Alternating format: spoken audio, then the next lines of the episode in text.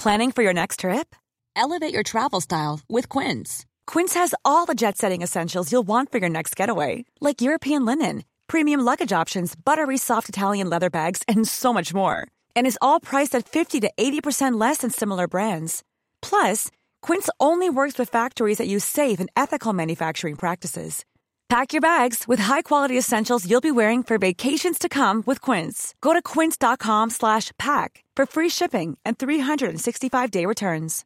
Quality sleep is essential. That's why the Sleep Number Smart Bed is designed for your ever-evolving sleep needs. Need a bed that's firmer or softer on either side? Helps you sleep at a comfortable temperature? Sleep Number Smart Beds let you individualize your comfort so you sleep better together. JD Power ranks Sleep Number number 1 in customer satisfaction with mattresses purchased in-store. And now save 40% on the Sleep Number limited edition Smart Bed for a limited time. For JD Power 2023 award information, visit jdpower.com/awards. Only at Sleep Number stores or sleepnumber.com. Mom deserves the best, and there's no better place to shop for Mother's Day than Whole Foods Market. They're your destination for unbeatable savings, from premium gifts to show-stopping flowers and irresistible desserts. Start by saving 33% with Prime on all body care and candles. Then get a 15-stem bunch of tulips for just $9.99 each with Prime. Round out Mom's menu with festive rosé, irresistible berry chantilly cake, and more special treats. Come celebrate Mother's Day at Whole Foods Market.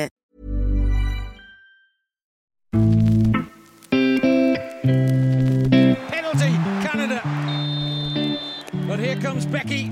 Oh, and Lindahl makes a fine save. Legitimate as the left foot on the line. Springs to a right. Superb save. Sydsvenskans och Svenska Fotbollförbundets Diamantbollen går till Hedvig Lindahl. Hedvig Lindahl är Sveriges mesta landslagsmålvakt genom alla tider. 20 år efter hennes landslagsdebut och med flera tunga mästerskapsmedaljer på meritlistan är hon fortfarande aktuell i Peter Gerhardssons blågula landslag. Podden berättar Lindahl att hon håller dörren öppen för att åka med även till sommarens VM i Australien och Nya Zeeland som 40-åring. Även om det skulle bli för att sitta på bänken. Om Peter känner att det finns ett värde att Hedvig åker med eh, i någon kapacitet, då behöver jag ju ja, liksom lojalitet, lyssna på det. Vi talar naturligtvis om de gånger Lindahl varit nära att ta sig hela vägen till ett guld med det svenska landslaget. Som den tunga finalförlusten på straffar i OS för två år sedan. Och vad som måste ändras för att Sverige ska kunna nå hela vägen fram i framtiden. Vad är det som gör att vi tar det sista steget? Det är ju, ett svar är nog kultur. Att man ska våga, det har jag varit inne på innan, att man ska våga se sig själv som vinnare, att man ska våga bryta jante som vi har varit uppvuxna med. Och jag kan känna att det har ändrats lite i samhället och man ska inte hålla kvar vid det där om man, om man inte måste så.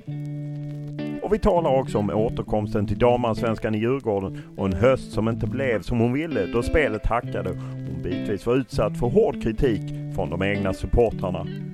Det var jobbigt alltså.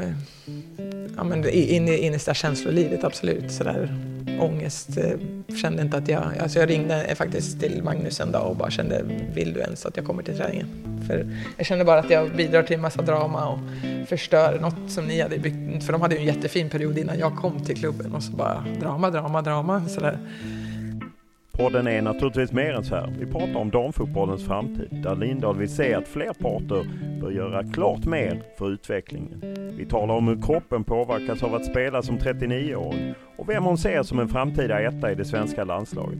Och så talar vi om när hon förekom en hatstorm efter semifinalen i EM mot England och istället möttes av kärleksbombning. Och om omställningen till ett liv efter karriären och vad som händer då. Men som vanligt börjar vi podden med en faktaruta.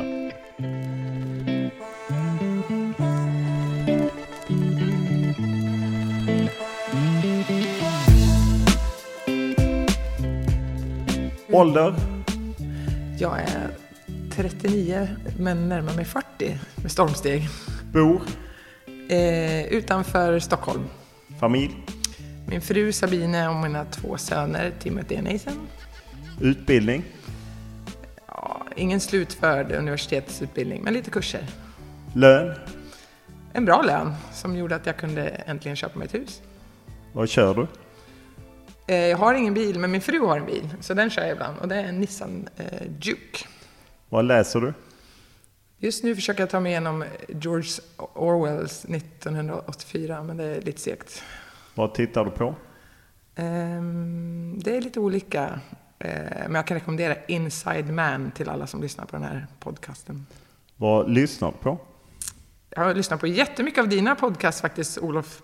Men det senaste var faktiskt mer Sveriges Radio Story. Olika krimgrejer gillar jag. Vad spelar du på? Eh, nej, men det blir nog... Senast jag spelade något spel var nog på min mobil. Något tråkigt Empire-grej som inte var så kul. Eh, vad är det främsta du vunnit i fotbollens värld? Fem, främst det jag vunnit? Eh, oj.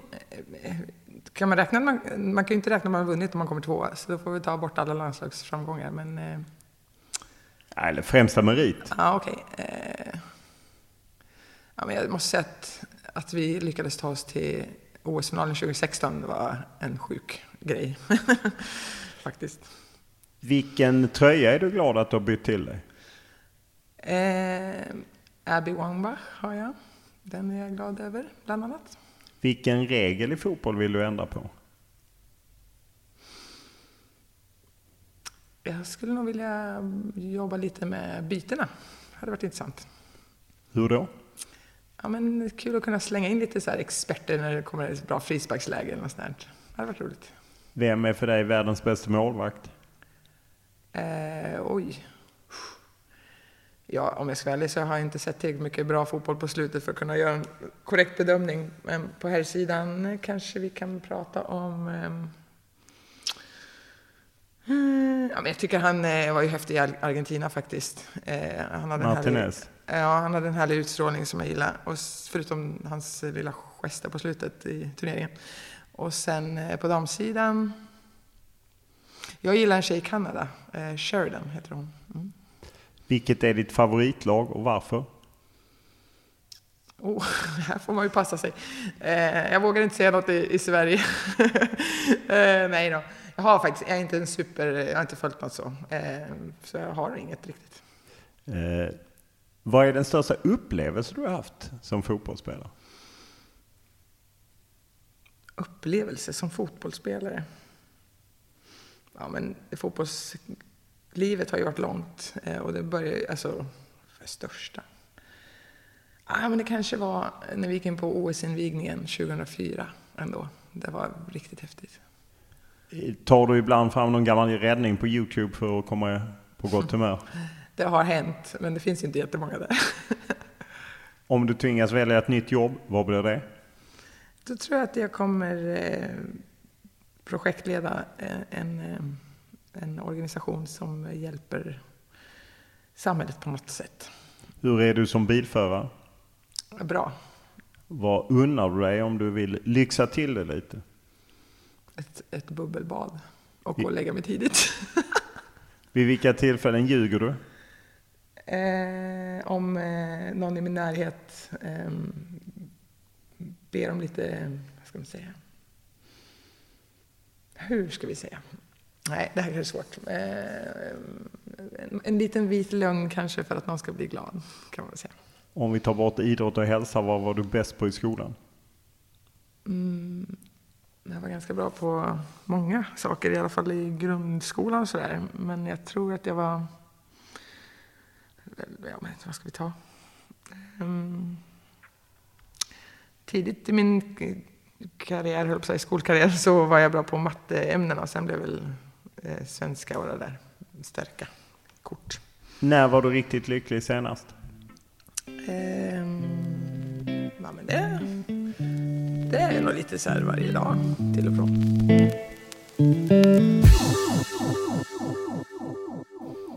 När vi träffats är du i Algarve med ett eh, ja, mest eh, allsvenskt baserat eh, landslag som Peter Gerhardsson tagit hit. Vi var nog många som trodde att du hade lagt av efter vad du sa efter EM. Hur tänkte du när Peter Gerhardsson hörde av sig? Ja, vi har eh, alltid en kontakt och haft i alla uttagningar här på hösten. Eh, och så eh, när vi pratade precis efter EM, då sa han nu ett halvår här kommer jag testa andra målvakter. Så jag hade ju inte förväntat mig några läger på hösten. Och när ett halvår hade gått, då var det dags att prata igen. Och då tänkte jag, nu har han väl insett att det finns många fler som är bättre än mig. Så att tack och hej Hedvig, på ett respektfullt sätt blir det väl nu. Men tvärtom, han körde sin vanliga stil. Nej men det är kul liksom, och bra att du håller igång och bla bla bla. Och jag fick känslan av att nej, men han kommer nog ta ut mig. Sen förstod jag ju att det var ju för att väldigt många inte är tillgängliga, men ändå var det kul att vara med. Hur är det att som nästan 40-åring, och jag menar du har gjort fem EM, fem VM, fem OS, åka med på ett sånt här läger som mer är kanske en chans att visa upp sig för unga talanger och oprövade spelare? Ja, det är faktiskt en utmaning för de här unga talangerna är ju supersnabba och kvicka. Det är liksom framförallt det som är deras eh, S i rockärmen. Eh, sen, eh, nu känner inte jag de här, jag har bara tränat med dem tre gånger då, så jag har inte sett dem i stort spel. Men gen, om man generaliserar unga spelare så är de ju fysiskt väldigt liksom, heta. Ehm, Alltså snabba, starka. Och, så det blir en utmaning för mig att hänga på. Eh, men det är kul. Jag lär känna många som jag bara har känt till namnet och nu lär jag känna dem hur de spelar och det kommer ju dels gynna mig men framförallt så hoppas jag att eh, jag kan vara här som en lugn kraft och lite avdramatiserande kraft kanske för att de kommer, när de kommer hit. Hur har ni pratat om VM? Det är ju bara ett halvår eller drygt till eh, det är dags för ett VM i, i Australien, Nya Zeeland för svensk del.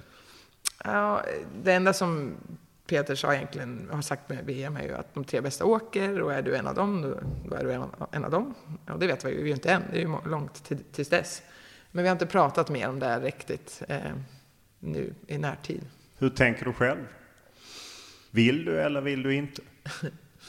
ja, det, det, är inte ett självklart ja, är det inte. Eh, och, det, och, när Peter hör det här, då kommer han väl inte ta ut mig igen. Eh, men nej, så här är det. Alltså, det är ett fantastiskt jobb att spela fotboll. Eh, jag har höga målsättningar med klubblaget.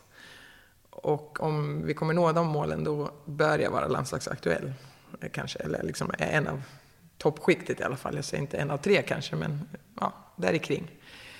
Och då, om Peter känner att det finns ett värde att Hedvig åker med eh, i någon kapacitet, då behöver jag ju ja, liksom lojalitet, lyssna på det, den kallelsen kan jag känna.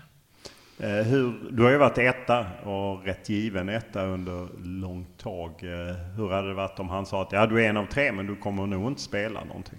Nej, men det, jag köper det rakt av. Alltså det är, jag, jag, är, jag kämpar som tusan. Rent fysiskt är det jobbigt att hänga på. Alltså, Jennifer och Seshira som har varit med i många år nu, de är ju liksom tio år och mer yngre än mig. Eh, min kropp klarar inte av att återhämta sig på samma sätt.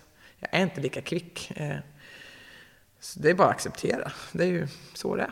Hur, hur, är, hur är det att bara acceptera det? Nej, det är ju inte lätt såklart. Det, är, alltså, det har varit en process och framförallt inför EM var det jobbigt. Då trodde jag att nu, nu blir det Jennifer han väljer.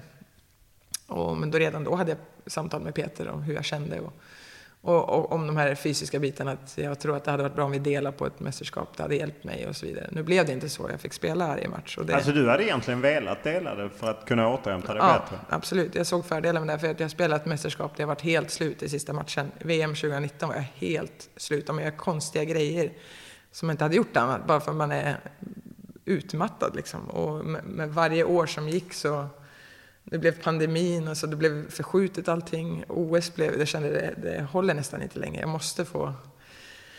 Ja, men det är inte jag som är förbundskapten. Jag har aldrig köpt mig in i någon liksom, position där. Så att eh, Peter har ju valt som han har valt. Mm. Vem tycker du ska ta över? Ja, men nu är det ju Jennifer som har varit eh, den som jag upplever att de har valt oftast. Men Sashira har ju också gjort det bra när hon har fått chansen. Så jag har ju inte den rollen att ta ut eh, laget som tur är. Eh, så jag ser faktiskt att jag ska sätta mig i soffan och luta mig tillbaks när den dagen kommer så får vi se hur de konkurrerar där. Vad har eh, Jennifer Falk och Zecira Musovic, vad, vad skiljer de åt? Eh, vad är det som gör att den ena på något sätt skulle vara starkare än den andra? Uh, oh, uh, nah, jag tycker att jag sett en jätteutveckling i båda under alla de här åren. Jennifer har alltid varit väldigt fysiskt stark och snabb och kvick och kan göra fantastiska räddningar. Och nu sista åren upplever jag att hon verkligen tar för sig i, i liksom leder och en personlighet, stark personlighet när hon spelar och det var kanske det som hon behövde jobba på. Och Seshira, det var nästan så att de kanske var varandra som motsatser. Seshira har stark karaktär och verkligen så här sprider energi på plan och har verkligen utvecklat många delar i målvaktsspelet när hon har varit i England. Eh, EM i somras, hur har du analyserat det? Där ju Sverige tog sig vidare men åkte rätt stora siffror blev det i slutändan mot England. Ja, eh, man, man, har ju såklart en personlig del man analyserar och sen så en, en lite mer allmän del för laget. Och, eh, personligen, som vi varit inne på det lite, jag tror att jag hade mått bra och hade kunnat fått dela på det. Nu blev det inte så och jag själv är en del i det. Vi var inte klara inför sista gruppspelsmatchen och sådär. Eh, så personligen så gjorde mitt allra bästa men ja, det blev inte bättre. Eh, och som grupp, när vi drabbades av covid, påverkade det oss väldigt. Eh, inte bara att det var spelare som fall, föll ur, men också väldigt viktiga ledarpositioner för, försvann. Rasmus och Anders eh, blev påverkade. Och de, de, Rasmus framförallt är en sån otrolig energispridare. Och det är en fotbollspsykologisk rådgivare ja, precis. i landslaget. Han bidrar med jättemycket energi och, och om det finns små grejer som, som riskerar att bli en stor, stort problem i gruppen så är han jätteduktig på att identifiera dem och liksom prata om dem och få bort dem på en individuell nivå eller, eller gruppnivå. Och Anders med sin analytiska förmåga, han har ett sånt lugn när han står och pratar inför gruppen i samma rum. Och det blir inte samma sak när man ser honom på en skärm i ett rum. Liksom. Jag tror det faktiskt hade en jättepåverkan på oss, tyvärr. Och vi hade ingen lösning på det riktigt, att ersätta eh, det. Så när man blir av med energi i en grupp det, liksom, det, funkar ju inte när man ska ha just energi på matchdag. Var ni överens? För jag upplevde att du och en del andra spelare kunde vara kritiska lite mot spelet medan Magnus Wikman väldigt tydligt försvarade och, och ju menade att vi som tyckte, hade kritik var snett på det och, och så. Vad, vad landar du i det? Var Sverige... Jag menar, ni åkte dit som världstvåa med ambitionen att vinna och visst, ni tog er vidare från gruppen men det var inget övertygande spel. Eh, hur, hur, ser du på det? Den diskrepansen eller skillnaden som fanns mellan hur vi kanske utanför beskrev det och ni pratade om det? Ja, eh, ja men jag, om man jämför rakt av OS-turneringen så tyckte jag att det, vi hade ett helt annat flyt. Liksom. Det var en, igen, energi. Jag pratar mycket om energi. Där, där flöt det bara på. Det kändes som att vi verkligen hakade i varandra. Vi, ja, Medan EM kändes lite mer disrupted, liksom. kändes inte riktigt eh, som att allt hakade i. Eh, gruppen hade förändrats lite grann och det handlar om form på spelare och det handlar om eh, kanske lite nya idéer man vill få in från, från ledningens håll och sådär. Så det var någonting som inte riktigt flöt på exakt som i, som i OS. Men samtidigt, sista matchen mot England, i början spelade vi fantastisk fotboll, eh, tycker jag. Och så det är lite tråkigt att eh, liksom, man kan inte helt säga att det var också dåligt. Eller förstår du? Det, hade vi gjort ett mål där i början av de 20, första 20, hade vi haft den här lilla energin som jag säger att vi saknade, då kanske vi hade suttit här och tyckt att spelet hade knackat lite, men det kom igång sista. Så, ja, men jag håller med, det var inte riktigt så som vi kanske hade förväntat oss. Och vad var anledningen till det? Ja, men det är många olika anledningar. Man byter ut lite personal, det är lite olika form och ja, alltså svårt att hitta riktigt lösningen på det. Hur ser du ändå att Peter Gerhardsson och Magnus Wikman utvecklat ert spel sedan de tog över efter EM 2017? Jag tycker det har blivit en stor utvecklingskurva. Vi är... Eh, Uppåt då? Ja, inte negativt.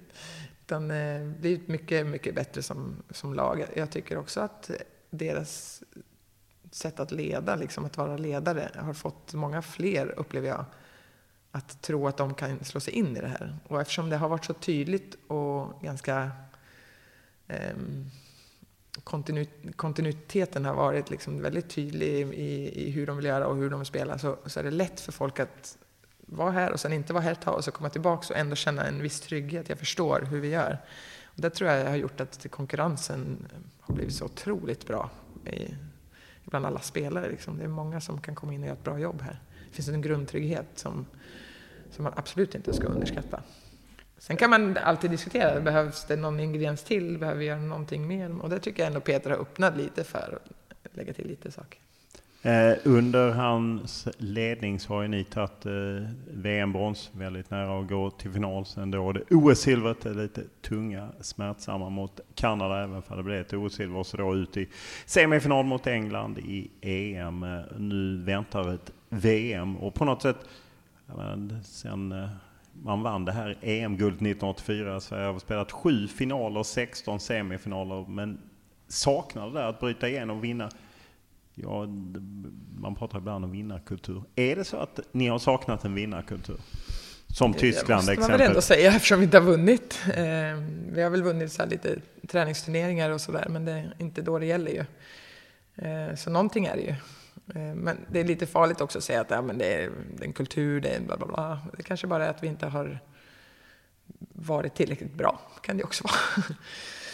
Så ja, men vad är det som gör att vi ta det sista steget? Det är ju en, en, ett svar är nog kultur. Att man ska våga, det har jag varit inne på innan, att man ska våga se sig själv som vinnare, att man ska våga bryta jante som vi har varit uppvuxna med. Och jag kan känna att det har ändrats lite i samhället och man ska inte hålla kvar vid det där om man, om man inte måste så. Men det är klart att eh, många av oss äldre i alla fall var ju uppvuxna i en annan tid. Det var kanske svårare att bryta igenom det där. För det var ju väldigt tydligt när ni åkte till EM i England att ni vågade för första gången som jag upplevde prata om att vinna guld och man gjorde den här reklamkampanjen Adidas så slår ni Sverige. Alltså mm. allting andas det och sen när man då inte lyckas mm. så blir det ju lite en, en backlash. Hur, mm. Är det ändå rätt väg att våga tala om det? Ja, men jag tror det faktiskt. Eh, eller jag vet inte, men jag, jag tror det. Man försöker hitta olika vägar till att nå slutmålet. Och, man, jag tror att man måste våga tänka tanken och känna sig bekväm med det. Jag har själv varit med i många år och tänkt, tänkt den tanken och blir livrädd. då, tror jag, då tror jag att när man väl står där på en semifinal, då är det väldigt stort och läskigt. Men det är många tjejer som är i, i landslagen nu som är i klubbar där man förväntas vinna. Så det är ju inget nytt egentligen. Men vi som kollektiv, som svenskt landslag, behöver också få in det, tror jag. Hur ofta hamnar du på OS-finalen mot Kanada i tankarna? Nej, nu har det lagt sig. Det var jobbigt precis efter och riktigt, riktigt jobbigt. Om du frågar mig vilken som var den värsta upplevelsen så var det precis när straffen går in och man inser att det här blev inget guld. För där var chansen kände jag. För mig i alla fall. Det kanske kommer fler chanser för de andra yngre men Nej, nu tänker jag inte tillbaka till det så mycket utan det, jag gjorde mitt bästa och jag kan, kunde inte göra mer. Hur eh, nära var det att du slutade med landslaget då? Ja, det var ganska nära. Eh, jag pratade med Marika när jag kom tillbaka efter alltså nästa... Domanska Elifors som är ja. landslagschef. Med nästa läger som följde där. Och kände Marika, det är det inte dags? Ska jag inte? Och hon, hon var väl, det var nästa Marika som fick mig att liksom tänka att det fanns fortfarande värde att ha, i, ha kvar mig. Så, så vet jag inte om vi skulle fråga henne nu om hon hade sagt annorlunda nu när vi inte gick till någon guldfest i England. Kanske känner annorlunda nu. Nej, men ja, man får väl också tänka så här att jag är inte den som tar ut ett lag. Ju, man har ju chans att ta bort mig när man vill. Liksom. Och av någon anledning har de tagit ut mig, så det är väl någonting jag bidrar med. Eh, vad tror du om, eh, oavsett om du är med i Australien, eller Nya Zeeland, vad tror du att Sverige ska lyckas bryta igenom den här barriären? Jag, jag vet inte, jag, eh, nu har jag testat alla, alla grejer jag har att komma med. Nu känner jag lite grann att eh, nu är det kanske, nu är det kanske bryta mönstret. Peter har varit inne lite grann på och sagt i media att han vill ha fler en mot en-spelare. Så det är väl det. Nu har vi en väldig trygghet, en väldig struktur. Och nu behöver vi kanske någon som skiter i allt vad struktur heter och bara kommer in som en joker och nu gör vi det bara. Det är en liten attityd. Det är väl det sista kanske. Att fortfarande också utvecklas. Även om vi har satt saker och så här, det måste ju fortfarande bli bättre och snabbare och hårdare passningar och alltså sådär att eh, driva på måste man fortfarande göra, men eh, sen också bryta mönstren. Det är rätt otroligt att du var med även om du inte stod i mål eh, för 20 år sedan eh, när det var final i Carson City och Sverige förlorade mot Tyskland. Marika Domanska-Difors var arg på domaren och allt det. Och nu 20 år. Hur mycket tittar du tillbaka? Du har 10 årets målvakt, du har två diamantmål, en eh, otrolig karriär. Hur, hur mycket ser du tillbaka? Ja, men eh, det blir ju, ju närmare slutet som jag kommer, ju mer blir det ju lite tillbakablickar. Och för något, något år sedan så var det då gjorde jag det som en liten grej så på Instagram också, lite tillbakablickar, men också bara för att det var ju väldigt lite synlighet på den tiden. Så att man kände att det finns historier att berätta som ingen har riktigt kollat på. Så, där. så då bidrog jag väl lite. Um, men jag tittar tillbaka lite. Jag, har, jag måste vara ärlig och säga att jag har inte jättebra minne faktiskt. Det var en väldigt stress, stressig tid de första tio åren kanske jag skulle säga. Eh, man levde med väldigt press och stress.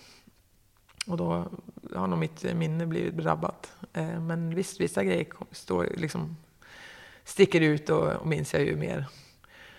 Och, och nu, om jag, jag kan ju tänka mig att det här blir sista våren som jag får åka på landslagsläger i mitt liv. Liksom, och, och jag började med landslagsläger 98.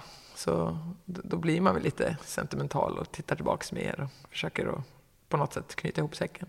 Vad fylls du av med för känslor när du tänker tillbaka? Ja, det är, svårt, det är en svår fråga att svara på. Uh, ibland kan jag känna så här, gud vad jag har lagt ner tid på någonting som egentligen inte känns så viktigt längre. Alltså förstår du? Det är, och samtidigt så kan jag ibland känna så här väldigt... Samtidigt är det ju hela din karriär. Ja, hela livet. Ja, alltså, identitet och ja, det du lever på. Ja, men precis. Så här, och, ibland blir man lite så rädd att det bara går, kör, kör i 180 framåt och allt som har varit inte betyder något för någon. Och så vad var det värt liksom? Eh, det är klart att det var värt något och folk sitter ju där med minnen och sånt. Men ibland så känns det som att det, det är en så här grej som bara gått förbi. Och de innan mig måste ju känna ännu mer så. Att allt jag gjorde, vad var det värt för någon? För på något sätt så blir det inte validerat förrän någon annan liksom bekräftar din historia på något sätt.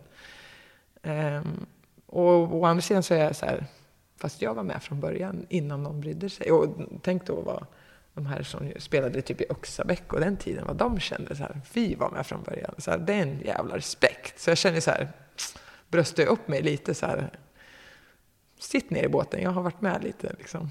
Så det är samtidigt det och samtidigt vad var det värt? Förstår du? Ja, jag, mm. jag, jag, jag, förstår att det inte finns en känsla utan att, att det blir många känslor. Men kan du inte känna ändå en väldigt stolthet över liksom, ja, men sådana även individuella utmärkelser? Ett gäng, årets mm. målvakt, två diamantbollen som bästa spelare i Sverige och så. Jo, eh, absolut. Och jag tror kanske med lite distans så kanske det blir ännu finare på något sätt. Jag vet inte. Vi, håller, vi har ju köpt ett hus och försöker så fundera på, ska de här priserna få stå någonstans?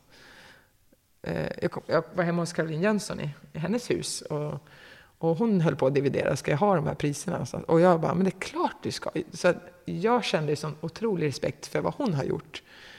Gamla landslagsmålvakt som stod, för de som inte minns henne, nu väldigt aktiv i det internationella spelarfacket, mm. Pro. Hon är sex år äldre än mig och stod i landslaget innan mig. Och och, och, för mig har ju hon varit en otrolig inspiration. Och det är väl den känslan man vill fånga någonstans. Så här, det är kanske är svårt för mig att förstå, men nästa person kanske kan förmedla den känslan och så blir man påmind liksom, hur mycket det faktiskt betyder. Så Ja, det här är en svår fråga.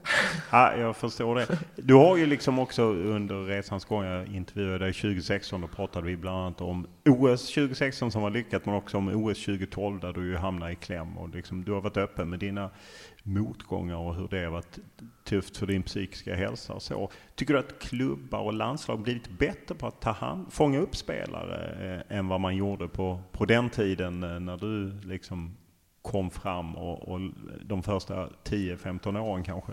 När man inte var så bra på det. Ja, det, var, det tycker jag. Alltså det, det finns en, en, eh, en beredskap eh, när någonting har gått snett, någonting är lite farligt, då plingar det oftast till i mobilen. Bara gå inte in på sociala medier. Det då, då, får du det liksom? Ja, liksom, vi, vi, då försöker de skydda en lite sådär. Och så är det upp till en själv om man lyssnar eller inte. Um, Hur gör du jag... när det, jag gissar att du kanske fick ett sånt efter EM-semifinalen mot England? Ja, ja inte, faktiskt inte så direkt. Nej, det, det, var mer, det är mer klubbnivå det har hänt. Ah, okay. Ehm, men, eh, men eh, nej, England, det var faktiskt inte så farligt. Det, det, är som att det har blivit lite så här... Det var ju skönt att det inte var det. Ja, ja men jag tror det som var intressant med det var att eh, direkt när jag kom in i omklädningsrummet då hade jag fått meddelanden. Sådär. Man kollar i sin telefon, man vill ju gärna ha någon sådär, kram från en nära, nära som en anhörig eller sådär. Och så ser man då tyvärr det negativa också. Eh, men jag visste att det här kommer hända. Och jag visste samtidigt att jag har gjort mitt bästa. Sen, ni kan tycka att jag har gjort misstag vad ni vill, men jag vet inte vad jag ska göra annorlunda. Eh, och då är det lättare på no också att jag är asgammal, så det, man har varit med om lite grejer. Så och då, när jag mötte media, då sa jag nu kommer det här hända. Det här är ett fenomen som händer nu, mer som ett konstaterande. Inte oj vad synd det är om mig, utan så här är det bara nu. Nu kommer jag få mycket skit. Eh, jag är målvakt och vi behöver, någon, någon behöver så här, slänga ut sig all sin frustration och då får jag den. För så brukar det vara. Och sen så skrev jag en liten story på min Instagram så här. Typ, till dig som funderar på att skriva något elakt till mig. Så här, fundera på varför. Är det att du har förlorat pengar? Är det, för, det, det, det, så här, och så upplevde jag att nästan så här. Antingen så var det kanske att folk inte skrev för att jag typ fick dem att vända blicken inåt. Eller så drunknade de bara i alla fantastiska meddelanden som skickades, för folk såg den här som jag skrev. Och det var som, jag har aldrig haft Instagram förut, men nu har jag skapat ett konto och jag måste skriva till dig. Du vet, folk kände sig kallade att höra av sig till mig. Och det kändes nästan som att jag, så jag hade fejkat att jag mådde dåligt. Det var inte, så jag, det var inte det jag försökte säga, utan jag smällde bara upp en du förekom det som brukar ja. hända helt enkelt. Så i, slutändan så fick jag inte så supermånga negativa meddelanden utan drösvis i, i liksom flera dagar efteråt. Var, du vet, varannan minut kom det in ett nytt meddelande. Det var helt sjukt. Jag har aldrig varit med om maken. Positivt alltså. Så det var häftigt. Ja, det var ju otroligt. Ja, det var som att den tysta massan sa någonting. Och det ger ju mig hopp för vår värld som vi lever i. Folk är ju oftast tysta. Och så säger några, några någonting och det är oftast de som är negativa. Men när de, de som normalt sett är tysta börjar säga något, då kan det bli riktigt bra. Ja, det var ju en oerhörd styrka att, att det blev så. Och jag undrar ändå lite, hur har du hämtat liksom styrka innan? Jag menar, till exempel när du startade om i Kristianstad och tredje målvakt i EM 2013 efter att ha stått i massa mästerskap. Hur, hur fann du den styrkan? Eh, mm. Jag kommer inte exakt ihåg eh, just där, som då efter EM där. Men då hade jag varit skadad och kämpat hårt för att mästerskapet skulle komma till Sverige 2013 i flera år och så fick jag inte spela ens. Och det är det enda mästerskapet som jag inte har spelat som första målvakt sedan jag eh, eh, började spela mitt första mästerskap 2005. Så det var ju oh, i Sverige liksom.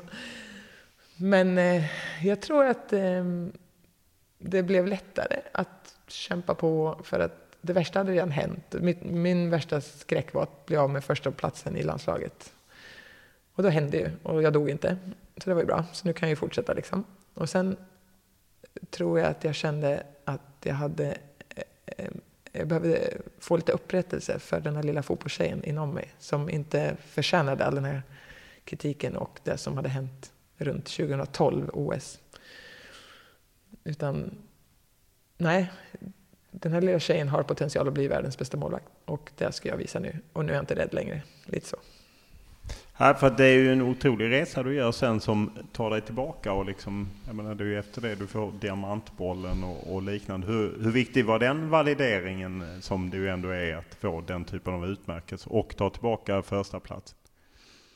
Ja, jag vet inte riktigt. Eh, jag får alltid kritik hemifrån att när jag uppnår något sånt här stort eh, så är, så är det som att det inte betyder så mycket när det väl händer. Så det, ja, men det, jag får hitta en ursäkt. Ja, men det var för att ingen annan var bra eller det var för att ehm, ja, du vet, jag vann, ehm, jag vann ju en gång att jag kom med i världslaget, Fifth Pros. Det var för att Hope hade slutat. Alltså så, här, så jag är väl ganska bra på att inte höja till sky, skyarna heller. Eh, men det är väl den som jag ändå försöker att tänka att det, det var viktigt för mig när jag kom med i den, när, när tjejerna röstade på mig. För det var det som var mitt stora mål i, i livet. Att bli, komma med i världslaget? Att, att vara världens bästa målvakt. Och det är ju ett jättedåligt mål, för hur mäter man det? Det finns vissa som tycker att jag har varit där, det finns andra som absolut tycker att jag inte är det. Så att, men nu fick jag i alla fall liksom en, en grej som men alla andra så mätningar är man inte där. Så att, var man det eller var man inte, det är jättesvårt att mäta. Men, men det du kan ju ändå ta just den platsen och ta ja. det som en bekräftelse. Ja, så den, den kändes viktig. Och den försökte jag stanna upp och sen känna, fan, jag, jag gjorde det liksom. För ni har ju också blivit på något sätt, alltså ni som spelat i, i landslaget, eh, ja, men ni har fått ta en massa strider. Ja, inte minst jag har ju varit med och bevakat det där. Hur, hur skönt var det när ni fick igenom liksom helt jämna ersättningar med herrarna och, och framförallt öppna avtal, det som förbundet sa var omöjligt. Hur, hur viktig var den segern? Ja, varje sån liten strid är viktig, men sen känner vi väl, det är väl lite samma som jag pratar om, att nu är man på väg till nästa. Det, det, vi är inte i mål än, utan man blir glad en liten stund och så får man lite energi till att fortsätta kämpa för tills den dagen då vi har exakt samma förutsättningar och där Fifa fördelar sina prispengar på ett mycket, mycket mer, egentligen helt jämställt sätt. Då är vi inte i mål, så det finns en lång kamp kvar. Men absolut att varje sån liten vunnen strid betyder jättemycket. Och det vet jag att du håller med, liksom, att förbundet behöver ta sin, sin, sin del och ta ledningen och sådär.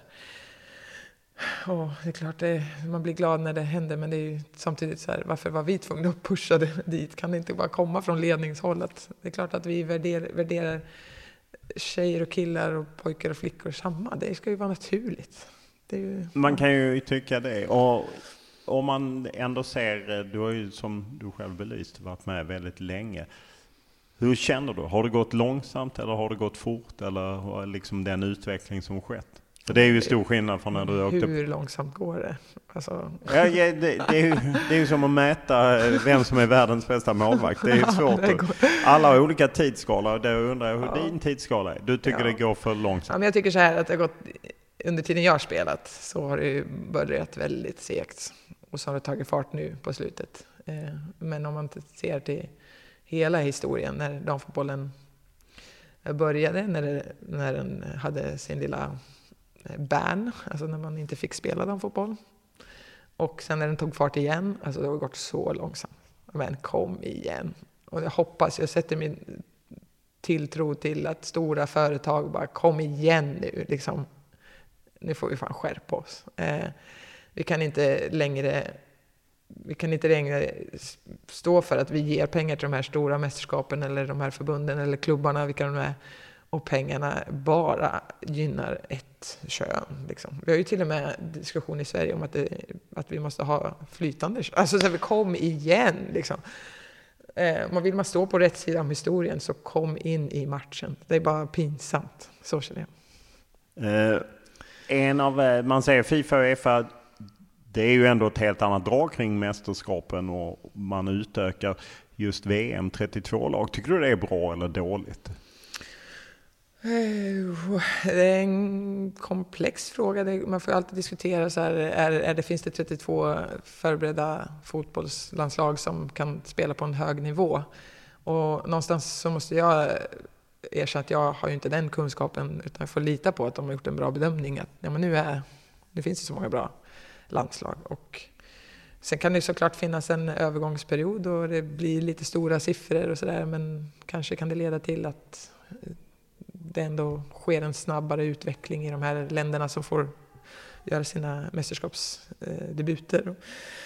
Men det är ju där vi måste prata om. Alltså, hur ändrar man hela strukturen så att, eh, så att det, det, går att lyckas som spelare oavsett vilket land du startar i. Liksom. Det ska inte bara vara eh, värt att satsa på ena könet utan det ska ju finnas förutsättningar för, för, för både pojkar och flickor i hela världen att spela fotboll. Och det är, Fifa har ju den rollen. Det är bara lös det.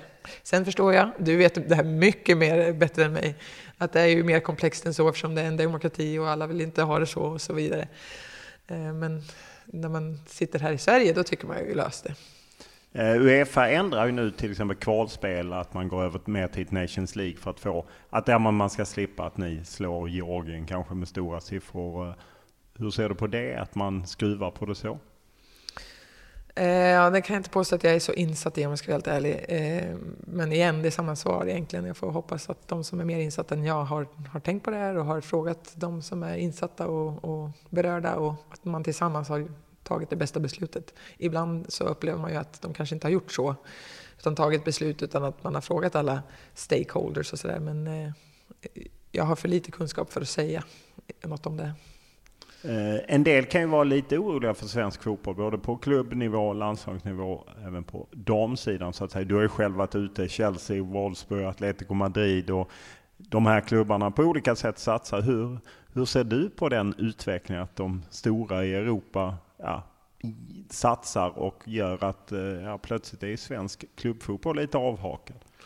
Ja, det var väl en utveckling som man, eh, som, som man kunde se för många, många år sedan egentligen. Eh, jag tror det var Roland Arnqvist som jag såg en intervju med för en herrans många år sedan. han var ju, som var i Umeå IK? Exakt, starke mannen i Umeå IK, liksom deras eh, framgångsrika år. Och han var med i en intervju och han sa nu kommer det, nu kommer det här ske. Eh, att de stora klubbarna kommer komma in och investera och de stora ligorna kommer ta över. Och han förutspådde det för många herrans år sedan. Så det är ju en naturlig utveckling som har skett. Eh, vi följer ju egentligen bara liksom, mönstren i hur det har sett ut i herrfotbollen för att det är där pengarna finns helt enkelt. Jag är glad över att eh, de satsar, eh, att det har eh, gett många fler tjejer möjligheter till bra utbildning inom fotbollen, att man kan få följa sina drömmar. Och jag hoppas att den eh, fortsatta utvecklingen, precis som vi pratar om att förbundet ska fortsätta, Fifa ska fortsätta, det ska ju ske samma utveckling i alla klubbar såklart. Och att alla klubbars sponsorer sätter den pressen och så vidare. Så det är bara hela tiden utvecklingsarbete som sker. Och de som gör den jobbet snabbast, de, de bör ju få bäst förutsättningar när väl damfotbollen Ehm, har blivit en superetablerad industri, vilket den ju har blivit nu, men det kommer bara bli mer och mer och mer. Då har man ju bara nytta av att man har varit först och främst i det ledet när man gjort billiga investeringar i att sätta liksom alla, all infrastruktur och alla förutsättningar ska vara samma för sina representationslag och sådär. Så, så jag tycker bara det är positivt faktiskt. Även om det är jobbigt för oss i Sverige, för vi måste hitta vår roll i den hela i näringskedjan, så finns det väl en roll för oss att spela också någonstans i det hela. Ja, var är den rollen? Men där får vi väl snegla lite på vad, vad man gjort i herrallsvenskan. Hur, hur gör man där? Och det blir väl att man hittar talanger och säljer vidare och så vidare. Det blir väl på li, något liknande. Utan att jag är, igen är någon expert på det här så, så blir det väl något sånt. Ehm, så det finns ju folk och liksom, eh, människor i våra, våran region av världen som tycker att det är lättare att flytta till Sverige och spela än att kanske man ska dra rakt ner till södra Europa. Det är, finns, det är inte bara fotbollsförutsättningar som, som spelar roll i en fotbollsliv. Det är ju också relationer och sådana saker, kultur. Om man då säger att allsvenskan kanske får tuffare som ju den har fått för herrar. Jag menar de är ju långt efter man ser när Malmö FF är med i Champions League så har de väldigt svårt att, att hävda sig. Och så verkar det bli på damsidan. Om man ser på landslaget och att man kanske inte... Det blir ju en ökad konkurrens. Fler länder börjar spela, fler länder satsar och jag menar stora fotbollsländer tar kliv som Spanien, Italien och liknande. Hur orolig kan du vara att vi inte får se svenska landslag i semifinal, eh, final? Det är klart att det finns en liten sån oro, eller att jag har tänkt den tanken. Men jag hoppas att, eh, alltså jag har ju ofta fel om massa saker. Så förhoppningsvis så kan svenska spelare ändå vara bärande spelare i de här stora satsningarna ute i stora klubblag. Jag tror att det är ändå många år tills man helt skulle bortse från skandinaviska spelare. För att vi har ju fantastisk eh, fotbollsutbildning och har varit ledande på damsidan i många, många, många år. Och så fort går det nog inte att man byter ut liksom all den kunskapen och eh, tryggheten som har funnits i att klubbarna alltid har erbjudit liksom en... Eh, det är inte så att bara klubben lägger ner helt plötsligt. Eh, även om vi nu såg Eskilstuna fick åka ner i en division så finns ju ändå verksamheten kvar. Eh, när det är andra situationer då bara försvinner laget. Liksom. Så har det inte varit i Sverige. Det har ju funnits en trygghet och en, en eh, väldig kunskap om hur man bedriver en elitverksamhet på damsidan. Men nu måste man förstå att nu kommer kunskapen från herrsidan in. Eh, eller, ja, folk som har jobbat i fotbollsbranschen i olika kapaciteter har helt plötsligt visat intresse för att komma in på damsidan nu. Så att, eh, det håller på att ändras allting. Det är en stor revolution som håller på att ske. Liksom. Men jag tror fortfarande att eh, damspelare som har en utbildning från Sverige kommer vara attraktiva i den arbetsmarknaden ute i världen. Du eh, är ju på något sätt en del av, jag menar Djurgården är ju ett av de lag som är starka på här sidan som börjat satsa mer och mer på sin damsida. Vilket vi har sett på många ställen, allt från Malmö FF och, och, liknande, som satsar på egna verksamheter. Hur var det att komma tillbaka till Allsvenskan efter att ha varit ute i, i lite större klubbar ute i Europa? jag tycker det var en positiv överraskning att se att det finns eh, ett riktigt drag runt damallsvenskan. Jag tycker matcherna har varit utmanande. Eh, nu är ju såklart vi ett lag som inte konkurrerar i toppen av damallsvenskan så det blir ju utmanande matcher för oss eh, av den anledningen. Men jag tycker ändå det jag ser att det är bra, liksom, blir bra drag och det kände jag ju innan jag skrev på för Djurgården att jag tittade på lite matcher, visserligen från distans via en skärm, så blev jag imponerad över det tekniska, det taktiska och jag tyckte att eh, det här var ju kanske bättre än vad jag upplevt när jag inte riktigt har följt det så nära. Så, um, så det var en positiv överraskning. Och det glädjer mig också att man ser i vår egen klubb, nu har de röstat in vårt lag som en del eh, av den, ja, i den riktiga strukturen, hur man ska säga, jag vet inte hur jag ska uttrycka mig, men att vi är under samma organisation som, eh, alltså båda representationslagen är under samma organisation, del i organisationen. Och det är ett nyligt beslut och det glädjer mig att man tar det på allvar nu, att man börjar visa verkligen att eh, vi vill åt det här hållet. Och jag såg att, jag läste en intervju med Henrik Berggren, VD för Djurgården i Expressen eh, nyligen. Och han sa att ja, men damlaget är ett av de vi prioritetsområden. Det går bra för herrlaget, tar in pengar både i Europa och försäljningar och, och starkt eget kapital. Vad är det ni behöver tycker du? Är det mer, är det mer spelare eller är det mer eh, runt omkring era förutsättningar? Vad, vad hade varit det viktigaste för att vässa Djurgården? Och, um nu har vi, vi har fått in några spelare nu i det här fönstret men eh, jag ser det som att man ska bygga ett hus. Eh, man kan inte bara liksom eh, bygga ena sidan på huset, utan du måste ju bygga liksom, eh, jämnt. Så att det är både få in spelare successivt men också bygga organisationen och förutsättningarna och sådär.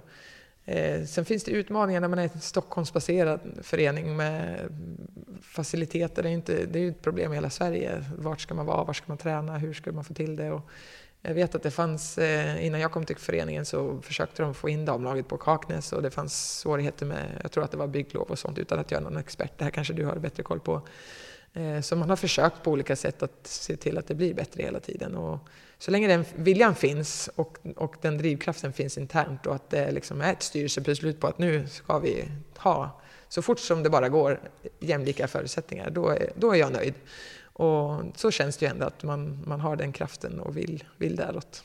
Sportsligt, eh, ni har förstärkt med Matilda Plan från Eskilstuna United som ju åkte ner på grund av ekonomi och eh, Lobanova från eh, BP. Hur tycker du att truppen står för att det har ju varit några tuffa år för Djurgården när man slått för att hänga kvar. Nu gick det väl starkare senast, men eh, för att kunna ta ytterligare ett kliv så att säga.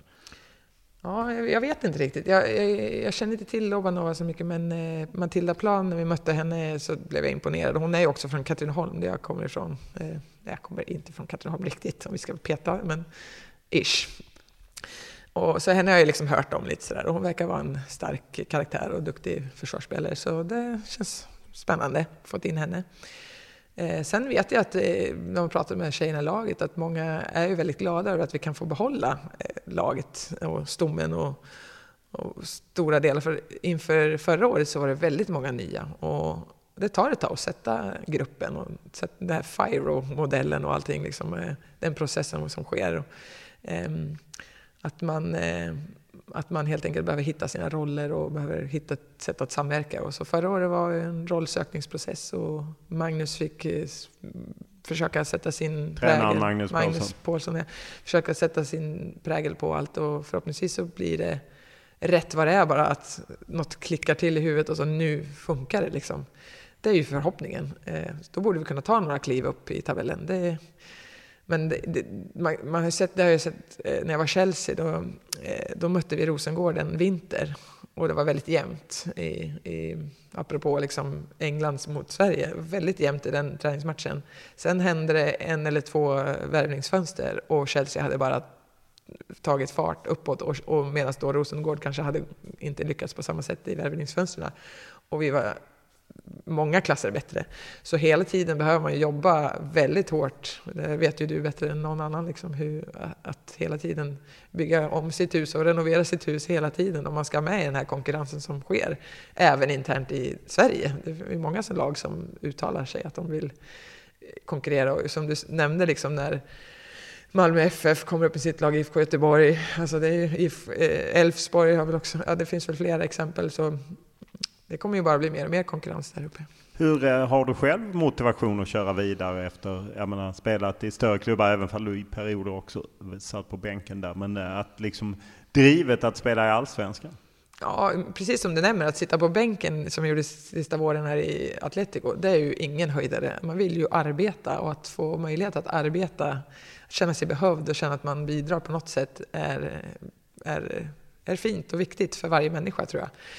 Och det känner jag att jag får göra i Djurgården och verkligen så här, ha en roll och bidra. Ehm, och det är jag tacksam för och därför liksom, det är ett bra jobb. Ehm, och det är jag väldigt glad för. Så jag sätter mig på pendeltåget varje, varje dag och åker till jobbet och kommer hem ganska tidigt. Så ehm, och det, det känns bra. Jag, jag är ju tacksam på det sättet att jag har inte haft så glassigt liv. Utan jag är ju liksom en arbetarsjäl. Jag har liksom jobbat på lager och jag jobbar på ICA. Och du vet, så, här, så jag bara tar mig till jobbet, gör jobbet och det är ett ganska bra jobb. Så grundmotivationen är ju bara att det är ett bra jobb. Och sen är det roligt att vara med de här tjejerna i laget. Eh, för de är unga, många, inte alla, men alla är yngre än mig. Men eh, många är väldigt unga, ambitiösa, har fantastiska idéer och ett fantastiskt driv. Och jag vill ju gärna liksom kratta i manegen för dem, göra det lite lättare för dem än vad jag hade det. Så när de vill stånga sig blodiga, någonting som du tycker är något som borde förbättras, då, ah, men okej, men då kanske vi kan prata med den här personen och göra det på det här sättet istället för att vi bara ska bli frustrerade. Så, där. så jag, tycker det är, jag känner att jag kanske kan spela en roll där. Liksom.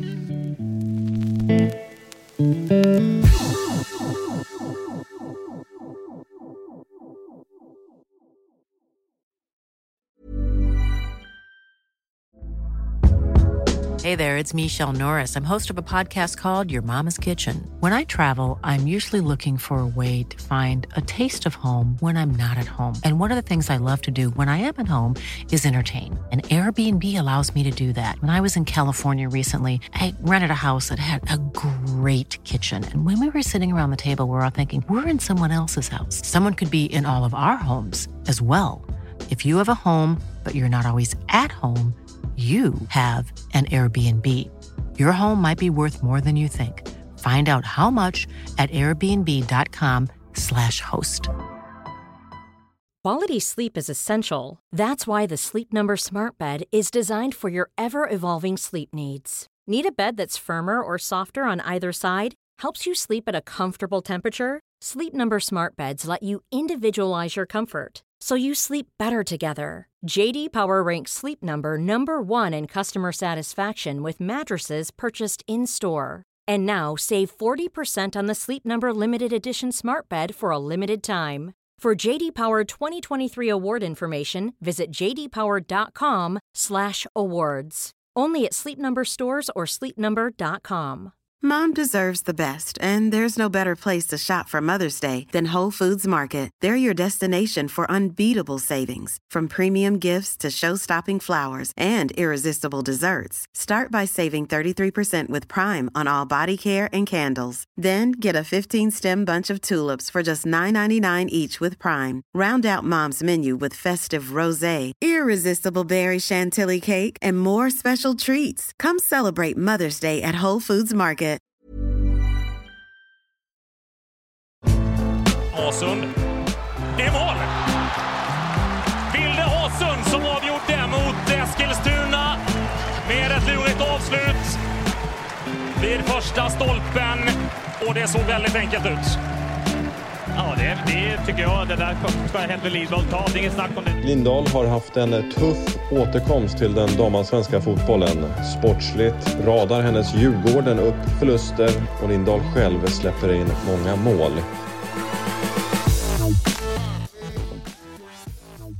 Du hade ju en eh, tuff höst. Eh, det var ju dels supportrarna som blev arga när du skrev på en eh, supportertröja eller en landslagströja i, till en Hammarbyare. Hur, hur upplevde du det själv och med lite perspektiv?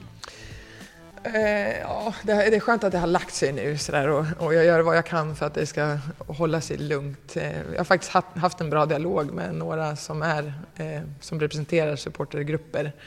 Och vi förstår varandra ganska bra nu skulle jag säga. Ehm, alldeles nyligen faktiskt fick vi den kontakten. Och jag tror det som hände var väl bara att eh, man kan likna det vid att man har så här eh, ja, men vi, om vi pratar om ett hus igen då. Jag har mitt vardagsrum, vilket jag kan tycka i damallsvenskan var liksom mitt vardagsrum. Och så kom det in en gäst som sa, nu får du inte bete dig så här, nu får du inte göra så här. Och då blir jag förnärmad, vad är det här nu då? På samma sätt tyckte de att jag klampade in i deras vardagsrum. Så att, eh, nu har vi nog hittat ett sätt, förstått att det blev kanske lite missförstånd. Eh, i, i, vissa fall. Vissa grupperingar som tog åt sig kanske inte hade behövt ta åt sig för det var kanske de jag syftade på och så vidare. Så här. Men jag tror att nu, nu har vi hittat ett, okej, okay, nu är vi båda i det här vardagsrummet. eh, nu går vi vidare tillsammans och väldigt intressant var det. Jag tror många lärde sig mycket. Jag absolut lärde mig massor. Ehm, jobbigt också såklart, men eh, Ja, hur eh, jobbigheterna, hur, hur långt tog de sig in i, i ditt liv så att säga? Hur mycket påverkade det? Eh, jo, men det, det var jobbigt. Alltså, eh, ja, men in i innersta känslolivet, absolut. Så där, ångest. Eh, kände inte att jag... Alltså jag ringde faktiskt till Magnus en dag och bara kände, vill du ens att jag kommer till träningen? För jag kände bara att jag bidrar till en massa drama och förstör något som ni hade byggt. För de hade ju en jättefin period innan jag kom till klubben och så bara drama, drama, drama. Så där. Men då var han stadig liksom, och bara, jag bryr mig inte så mycket om det där och det är klart att jag tycker att du bidrar. Så tack Magnus att han liksom trodde på hur, mig. Var, hur reagerade spelarna? Ja, det tror jag också då. Då pratade jag med jag pratade faktiskt med en tjej som är så riktig ur-djurgårdare och det gjorde jag lite kontinuerligt. Några, jag pratade med Julia och Tilde, alla som är, alla som är ur-djurgårdare vet vilka de här spelarna är och håller dem väldigt högt. Så för mig var det viktigt att höra vad de tyckte i hela den här processen. Och de var hela tiden jättestöttande. Och, men just den här dagen då jag hade ringt till Magnus, då pratade jag med Tilde och bara, Matilde vad tycker du? Liksom. Och hon, var, hon, var, hon var så himla cool. Sen, det här är en jätteung spelare, så bara, men vi har varit med om mycket. Har vi. Det, här, det här är inte så farligt. Liksom. Jag bara, tack! jag vet inte hur gammal hon är, men hon är strax över 20 och jag bara kände att hon kunde hjälpa mig jättemycket i det läget. Så de har varit superfina, verkligen. Eh, för på något sätt så är det ju detta ni också velat ha, lite supporterkulturen och sen så finns det ju delar av den manliga supporterkulturen som inte bara är kul så att säga. Eh, ja. Är det svårt på det sättet att eh, just att det blir ju vanligare och vanligare på något sätt. Man ser ju, inte minst i de stora klubbarna, att, att supportrar som kanske bara följt herrarna tidigare följer både och. Och, och med det följer ju massa andra regler, kanske oskrivna. Ja, och, det, och, och, vissa av de grejerna absolut får man ju liksom, det får vi ta. Att eh, vi vill ha folk på våra matcher och, och då kanske det inte kommer bli exakt som vi, som vi har haft det. Men för mig har det bara varit viktigt att förmedla någonstans att eh, det som har varit, det som vi får höra, eh, vi spelare, så här, det, det, är så här, ja, då kan det komma någon som har kollat på mycket matcher, herrfotboll, Premier League, alla möjliga oh, ligor så. Eh, och kan säga, men det är någonting med era matcher som är unikt. Och det är, jag går till matchen och barnfamiljerna är i parken. Det är liksom en härlig stämning. Det känns inte hotfullt. Eh, och det någonstans vill man ju bevara. Eh, om man kan få ha det som sin unik selling point så vill man ju gärna bevara det. Och inte till varje pris bara få in folk på matcherna. För jag spelade i Chelsea när vi mötte PSG och då ryktades det om att PSG hade fått fantastiskt stöd och liksom mycket drag på sina matcher. Men det var de som var avstängda från herrmatcherna, om, om jag är rätt informerad. Ja, jo, nej, så, var det. Och, så det blir ju liksom extrema, så vill vi inte ha det riktigt. Man vill ju ändå att jag ska kunna ta med min femåring fortsatt på matcherna. För det är det som är... Å andra sidan kommer ju folk tycka att du kan ta med din femåring på en del av här matcherna också. Absolut, Kanske inte ett, och, och, jag vet, så det är ju den extrema. Liksom. Mm. Eh, så att eh, man måste, som jag sa, det här vardagsrummet kunna acceptera varandra och förstå varandra. Liksom. Vi är två olika kulturer som krockar lite. Och det har bara varit viktigt för mig att förmedla och nu har jag förmedlat det om och om igen så att jag tror att alla har hört det många gånger och eh, alla ska verkligen känna sig välkomna på våra matcher. Det är ingen som jag inte vill ha där. Liksom. Nej, och alla vill ju ha det här draget och det är ju lätt att titta på Hammarby som har ju varit skickliga både när det gäller sitt herrlag och när det gäller sitt damlag. Hur, hur kan man jobba liksom i Djurgården för att få mer supportrar och mer drag? Jag vet att det pågår, dels så finns det ju eh, supportergäng som, eh, som gör ett jättejobb, som har jobbat under en tid och investerat sin egen tid och sina pengar för att liksom skapa en kultur och få det att växa fram. Eh, och det är med dem jag har haft en dialog hur, vi kan, hur det här blir bra. Liksom. Eh, och de har jag full respekt för och jag tycker de gör ett jätteintressant jobb. Och de ska absolut inte känna sig träffade av någon kritik som jag har sagt. Ehm, och sen så tycker jag att det också är kombination med marknadsföring. Och det har jag ofta sagt, liksom, att produkten är bra. Eh, och då behöver man också lägga ner marknadsföringen. Och det tycker jag, det här året har vår Instagram-sida till exempel börjat se riktigt bra ut. Att man har, har gjort eh, liknande inslag hos både herr och dam. Och så här. För mig är det viktigt att, att, man, eh, att man fortsätter på det spåret. Att så där, eh, visa att men för, för oss är det viktigt att båda representationslagen får samma möjligheter. För att finns det marknadsföring kring det hela, då, då väcker man ju relationerna. Och, och så, där. så det är egentligen bara marknadsföring och bygga relationer. Man kan ju egentligen, det är bara att kolla vilka alla YouTube-kanaler mina barn sitter och tittar på, eller barn generellt tittar på. Man kan ju göra en kanal om, en, om vad som helst och få det att bli intressant om man bara är duktig på att bygga relationerna. Så att, eh, för mig är det marknadsföring. Eh, fotbollskarriären drar mot sitt slut. Vad är, tänker du dig efteråt? Eh, I, ser dig, du var i SVT-studion under VM. Vill du bli tränare eller du hade någon podd såg jag också med någon, eh, något företag och liknande. Hur, hur söker du dig framåt? Ja, det är många krokar sådär. Och måste, det, det, är en balans att, att vara tillräckligt eh, här och nu och göra ett väldigt bra jobb i, det, i den kapacitet som jag har. Ju, liksom, jag är ju heltidsanställd av Djurgården och det måste vara mitt första fokus. Men självklart så måste jag någonstans ha en plan för vad som händer när det kontraktet tar slut. Och jag, jag, går väl i tankar. Det som jag väl nu, alltså jag är lite ombytlig sådär, men det som jag nu har fastnat för lite, det är att försöka eh, jag var inne på det när jag höll, höll lite sommarprat, så ja, men, försöka skapa en, eh, ett, ett projekt som kanske kan finansieras mer från kommunala medel eller sådär, snarare än...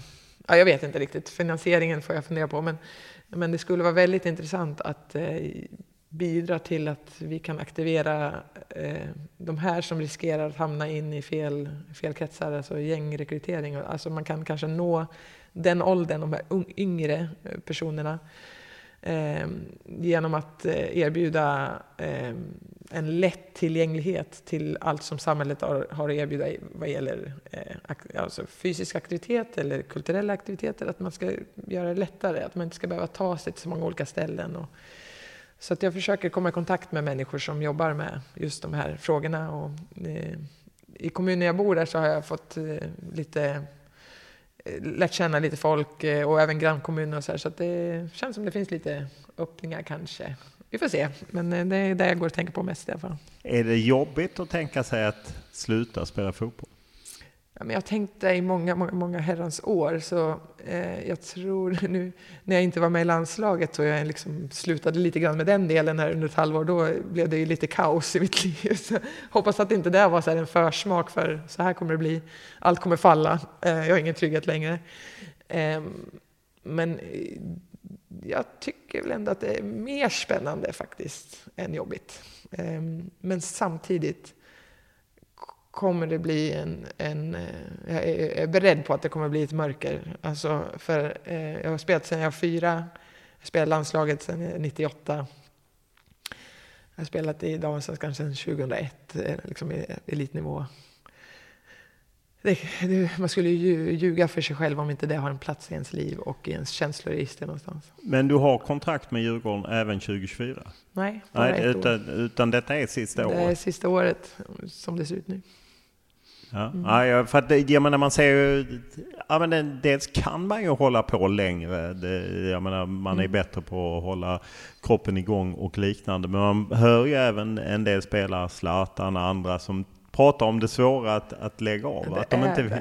Ja. Men man, man, kan ju också tänka sig att man spelar, men absolut inte så här eh, elitnivå, utan man hoppar in som forward i någon division 3-match någonstans. Alltså för att hålla en fot kvar i, i idrotten, i, i, fotbollen, om man vill det. Liksom. Men eh, din tanke är inte att vara kvar inom fotbollen? Eh, ja, jag, jag, har utbildning inom, alltså jag är målvaktstränare och jag är huvudtränare. Jag skulle behöva uppdatera de här utbildningarna för det var länge sedan jag tog dem. Så jag kan.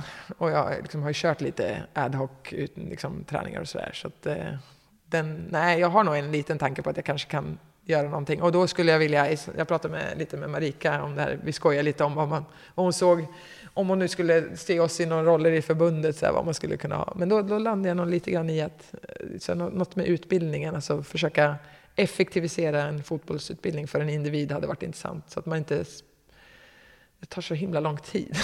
Min dröm att bli världens bästa vårlack tog ju så himla lång tid. Jag tänkte att det skulle gå på några år, så flyttade jag tillbaka till Marmarbyn, men så var det inte. Så kanske att det kan gå snabbare för nästa. Jättebra. Stort tack för att du ställde upp. Nej, tack för att du ville prata med mig.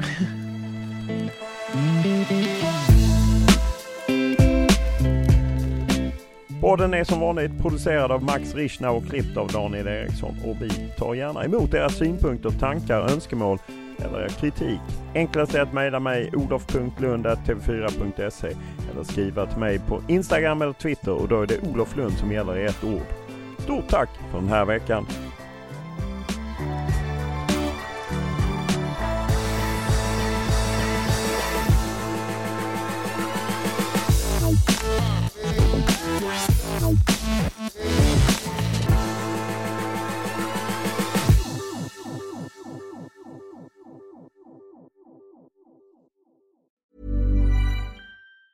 Planning for your next trip? Elevate your travel style with Quince. Quince has all the jet setting essentials you'll want for your next getaway, like European linen, premium luggage options, buttery soft Italian leather bags, and so much more. And is all priced at 50 to 80% less than similar brands. Plus, Quince only works with factories that use safe and ethical manufacturing practices. Pack your bags with high-quality essentials you'll be wearing for vacations to come with Quince. Go to quince.com/pack for free shipping and 365-day returns. Mom deserves the best, and there's no better place to shop for Mother's Day than Whole Foods Market. They're your destination for unbeatable savings, from premium gifts to show-stopping flowers and irresistible desserts. Start by saving 33% with Prime on all body care and candles. Then get a 15-stem bunch of tulips for just $9.99 each with Prime. Round out Mom's menu with festive rosé, irresistible berry chantilly cake, and more special treats. Come celebrate Mother's Day at Whole Foods Market.